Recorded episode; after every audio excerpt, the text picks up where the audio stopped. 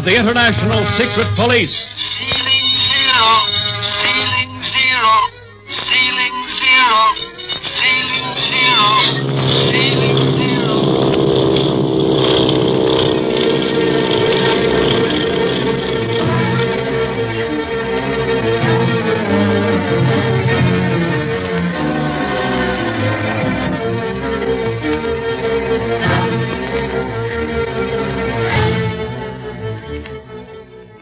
Smuggling activities of that genius of evil, the octopus, have brought Speed Gibson, his uncle, Clint Barlow, and Barney Dunlap, all members of the International Secret Police, to Hong Kong, China, to end the criminal's career once and for all.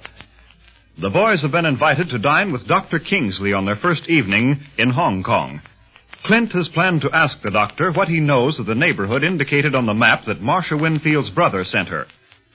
Another member of the party rouses his suspicion, however. Mr. Wu, a high caste Chinese who, in reality, is a member of the Octopus Band. Clint's uncanny intuition holds him silent before the man, and then, while they are all looking at a Chinese gong, a knife flies through the window, and Clint, wounded, falls to the floor. We find Speed, Barney, and Mr. Wu anxiously watching as Dr. Kingsley finishes bandaging Clint. There you are, Barlow. How does that feel? Well, as well as any knife wound can feel after a good doctor's taken care of it, Dr. Kingsley. You were lucky. That knife was aimed for your heart. Eh, and would have found it if you hadn't shoved me aside. Sure would, Clint. It cuts in the arm just about at your heart level. And I can thank you for saving my life, Doctor. An eye for an eye, a tooth for a tooth, a life for a life. Master Gibson saved the life of the doctor's small daughter. The doctor saved the life of Mr. Barlow. In the eyes of the Chinese, the debt is paid. I'd give anything to know who did that. My servants are searching the ground. Don't think it'll do much good, Doc. That knife throwing act smacks of the octopus, and you never find anybody who done anything when the smoke's cleared away. You were near that window when it happened, Barney. Didn't you see anything? Wouldn't I have yipped if I had?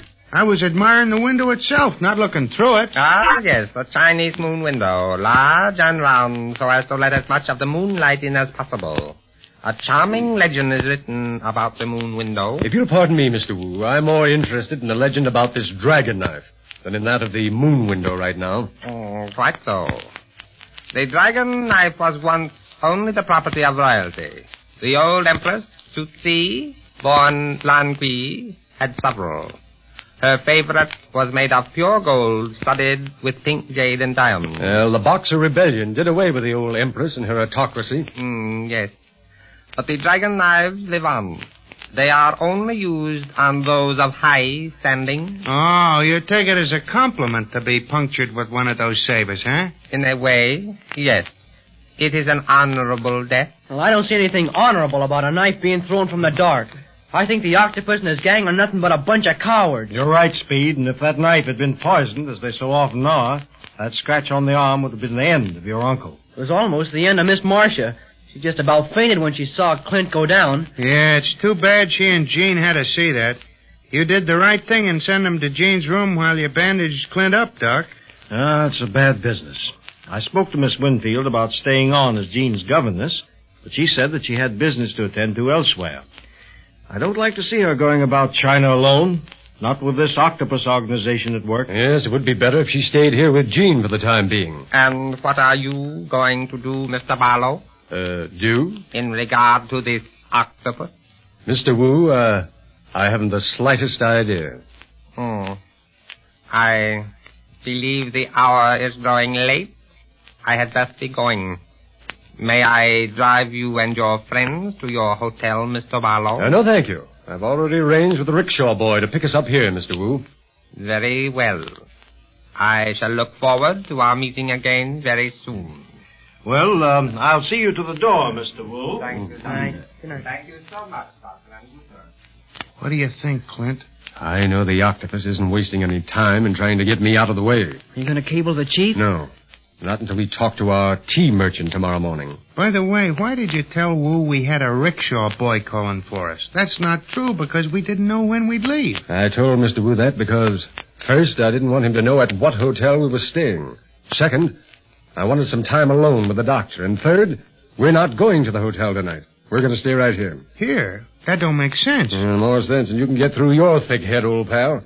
I've got a hunch that whoever threw that dragon knife is waiting somewhere along the Langsu Road with some other assassins. Suffering wang doodles. Gee whiz. Exactly.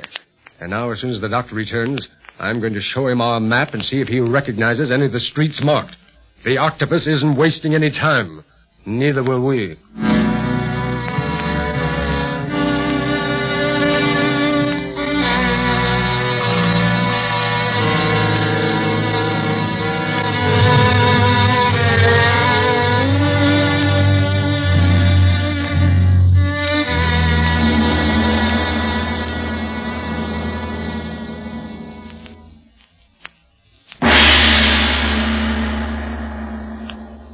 Quan Wu, Yes, Master.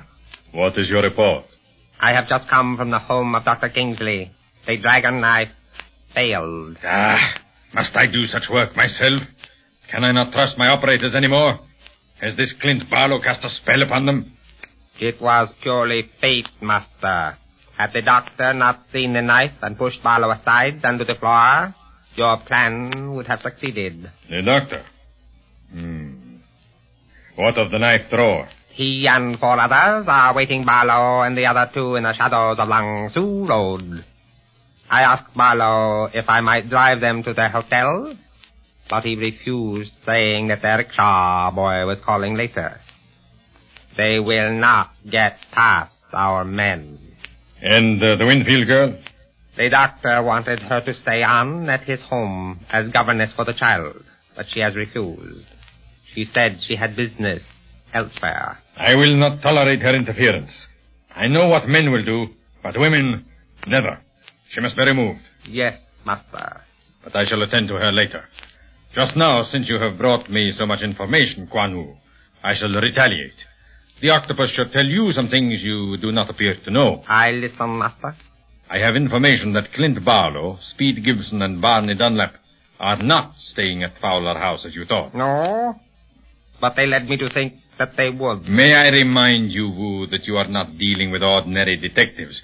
The International Secret Police do not take kindly to suggestions from strangers. I begin to understand. They are staying at the Golden Lotus. The Golden Lotus? I have sent operators to the hotel to await their coming. But this does not satisfy me. I know Clint Barlow too well to think that he is missing anything that is going on. What do you mean, master? As you know, that shipment of slaves from Hong Chow is coming down the Siang River tomorrow night. I want nothing to interfere with their transfer to the freighter here at Hong Kong. Nothing will, master. They are coming on a flower boat. No one will dream, seeing dancing girls and blossoms above, that slaves are below the deck. Perhaps.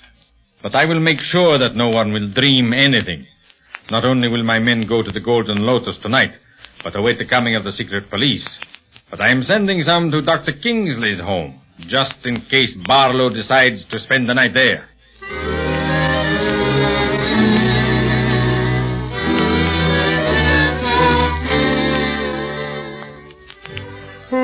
Oh, oh, oh. Uh, gee, I've looked so long at that map that I don't know if it's a map of Hong Kong or New York. Well, I think we've done about all we can on it, Mr. Barlow. The street names that I've listed for you are mostly guesswork, but then, of course, sometimes a guess turns out to be right. Uh, yes, I appreciate your help, Doctor, and I must ask you to keep silent about what we've just discussed. Well, of course. How's your arm? Oh, it aches a bit, but that's only natural. Won't keep you awake, will it, Clint? I should say not. We've had a big day today. Nothing short of the house falling down could wake me up. Uh, don't say that too loud. You might give the octopus ideas. well, I, I believe you're as safe here as you would be any place. The octopus couldn't possibly know that you've decided to spend the night here. Yeah, we're very grateful to you for allowing us to stay, Doctor. Well, on the other hand, it is I who am grateful. Your presence guarantees the safety of my daughter and Miss Winfield. Oh, oh, well, let's put that map away and get some shut-eye, huh? I'm out on my feet. Me too. You want this map of the city too, Barney? Yeah, if I can have it, Doc. By all means. I'll uh, show you to your rooms now. Oh, thank you. Oh, by the way, Doctor, have you any sort of protection around this house? Uh, burglar alarms or something similar? No, I haven't, Barlow. I never felt any need for them. Just me and the servants here. Yeah, but now your daughter's here, too. Yeah, Doc. So long as this octopus guy's around, I wouldn't take any chances. Good heavens, do you think... Doctor, you're an important man in Hong Kong. You may actually see and speak with the octopus every day. You may be in his way since you're honest. Has he ever sought to contact you? No. But he may be watching your every move. His eyes are those of his spies. If he should ever want you to shut your eyes to something crooked, or want you to do something for him, he may force you to bow to his will through your daughter. Why, he wouldn't dare. I'm in the diplomatic service. I have full protection from the government, and the added protection of being an American citizen. The octopus recognizes no boundaries, Dr. Kingsley. The world is his chessboard, and those who stand in his way are pawns and kings to be moved as he wishes. Yeah, but his game is a lot rougher than chess. Hey, where you going, Speed? Just over here to the moon window, Barney. I want to take another look at it. Oh, look at it tomorrow, kid. Let's go to bed now. If I stay up much longer, I'll fall asleep right here. Okay, just a second. Your arm isn't bothering you any, Clint, is it? Oh, no. Feels great, Doctor. Clint and me look like we're fresh out of the hospital. Him with his arm bandaged and me with a black eye. If I hadn't had my credential papers in order, they never would have let me land at any of the ports. Said I looked like a desperate character. Clint, Barney, what is it, Speed? there's someone prowling around in the garden. I could just make out three guys, and I think there are more. Someone in the garden? Would they be your servants, Doc? Why, no. They were in the garden searching for Clint's assailant. But uh, they came in some time ago. You didn't let on you'd seen anything, did you, Speed? No, I pretended to be looking at the window itself, and not out in the garden. Good boy. Now, Doctor, let us act as we normally would under the circumstances. Keep on laughing and talking. Switch off the lights as if you were about to show us to our rooms. We must pretend that we don't know we're being watched. But why? Who can that be in the garden? The octopus gang. Doctor, your house is surrounded.